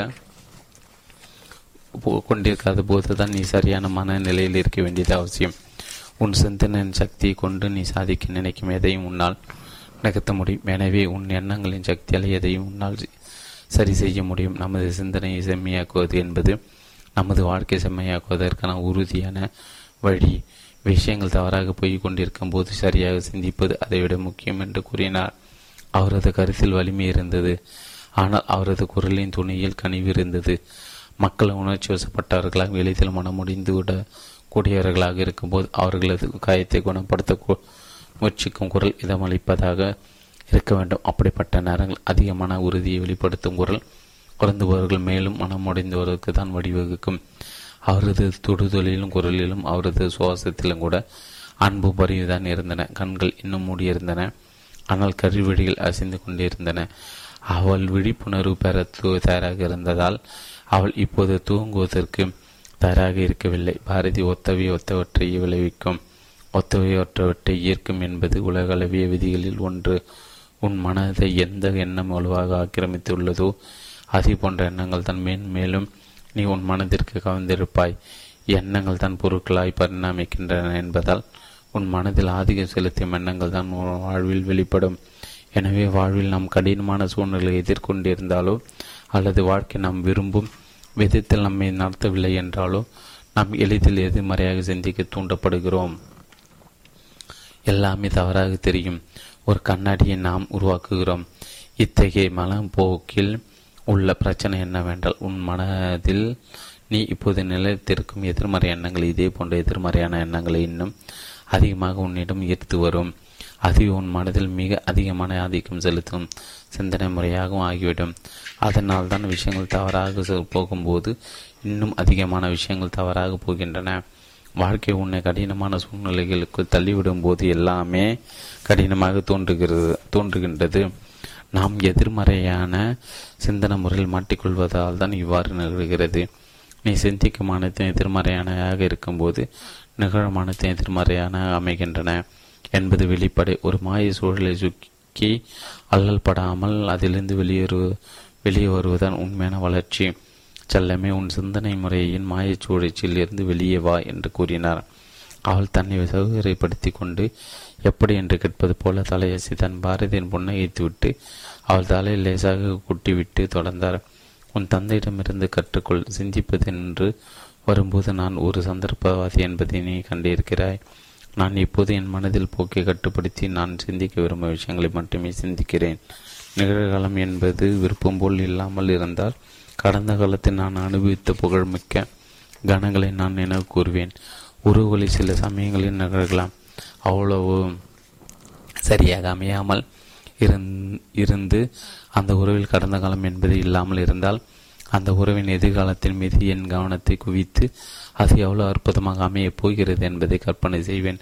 கடந்த காலம் நிகழ்காலம் மற்றும் எதிர்காலம் ஆகிய எதுவுமே நம்பிக்கை அளிப்பதாக இல்லாத சூழ்நிலைகளில் நான் எதிர்கொண்டிருக்கும் பிரச்சனைகள் சூழ்நிலை ஏற்கனவே அனுபவித்து அதிலிருந்து வெற்றிகரமாக மீண்டு வந்துள்ள மக்களை நான் தேடி அவர்கள் மீது என் கவனத்தை குவிக்கிறேன். என் சிந்தனை என்று வரும்போது நான் ஒரு சந்தர்ப்பவாதி. நான் எதை சிந்திக்க விரும்புகிறேனோ அதை மட்டுமே நான் சிந்திக்கிறேன். எனவே என் வாழ்வில் நான் என்ன விரும்புகிறேனோ அதையே என் வாழ்வில் நான் கவர்ந்திருக்கிறேன் ஏனெனில் ஒத்தவி ஒத்தவற்றை இருக்கும் உன் சிந்தனையின் போக்கியை கட்டுப்படுத்தி நேர்மறையான எண்ணங்களையே மிக அதிகமாக ஆதிக்கம் செலுத்தும். எண்ணங்களாக உன் மனதில் நிலையில் நிறுத்து. அப்போது உன் வாழ்வில் நீ எவ்வாறு தங்கு தடை என்று வீர நடை போடுகிறாய் என்று பார். எழுந்து உட்கார்ந்த அச்சிறுமியின் மக்களிடம் கூட இதை முயற்சித்து பார். நான் சந்திக்கும் ஒவ்வொரு மனிதரிடம் ஏதோ ஒரு நேர்மறையான குணத்தையும் அல்லது நேர்மறையான நிகழ்வுகளை நான் தேடுகிறேன். அவ்வாறு நான் கண்டறிந்ததை அவர்கள் நான் சந்திக்கும் போதோ அல்லது அவர்களை பற்றி நினைக்கும் போதோ என் மனதில் அதிகமான எண்ணமாக நிலைநிறுத்துகிறேன். எப்போதும் என் வாழ்வில் நான் பல அற்புதமான மனிதர்களை கவர்ந்தெடுத்துள்ளதில் வியப்பில்லை. ஒத்தவை ஒத்தவற்றை இருக்கும் நான் ஓய்வாய்ப்பட்டிருக்கும் போது கூட நான் ஆரோக்கியமாக இருந்த நாட்களை நினைத்து பார்த்து அல்லது ஒரு அருகமான எதிர்காலத்தை மனைக்காட்சிப்படுத்தி பார்ப்பது நிகழ்காலத்தின் நோயற்ற நிலையை அதிகமாக நான் நான் அதன் மீது கவனம் செலுத்துகிறேன். என் ஒட்டுமொத்த உத்தியோக வாழ்க்கையில் நோய் வழிபட்டதன் காரணமாக நான் ஒரு நாள் கூட விடுப்பு எடுத்ததில்லை என்பதில் வியப்பில்லை. நான் குணமாகும் வேகம் என் மருத்துவர்களை கூட ஆச்சரியப்பட வைக்கிறது என்று பாரதி கூறினார். மகளே ஆனாலும் உனக்கு ஒரு எச்சரிக்கை. வாழ்க்கையில் நிகழக்கூடிய சாத்தியக்கூறு உள்ள பல இன்னல்களுக்கு நாம் தயாராக இருக்க வேண்டும். என்பதால் பணிகளை திட்டமிட போதும் வாழ்க்கையை பற்றி சிந்தித்து பார்க்கும் போதும் கருப்பு தொப்பி அணிந்து கொண்டு எது எதிர்மறையானதாக இருக்கக்கூடும் என்று கவனிக்காமல் விடப்பட்டிருக்கும் கூடும். எது தவறாக போகக்கூடும் எது மோசம் என்று சிந்தித்து பார்.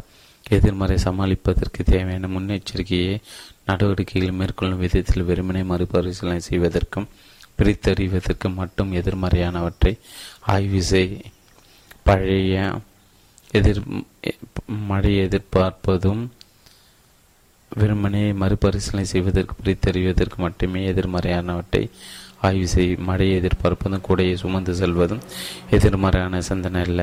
எதிர்பாராத நகர்விற்கு முறையாக திட்டமிடும் செயல்தான் இது.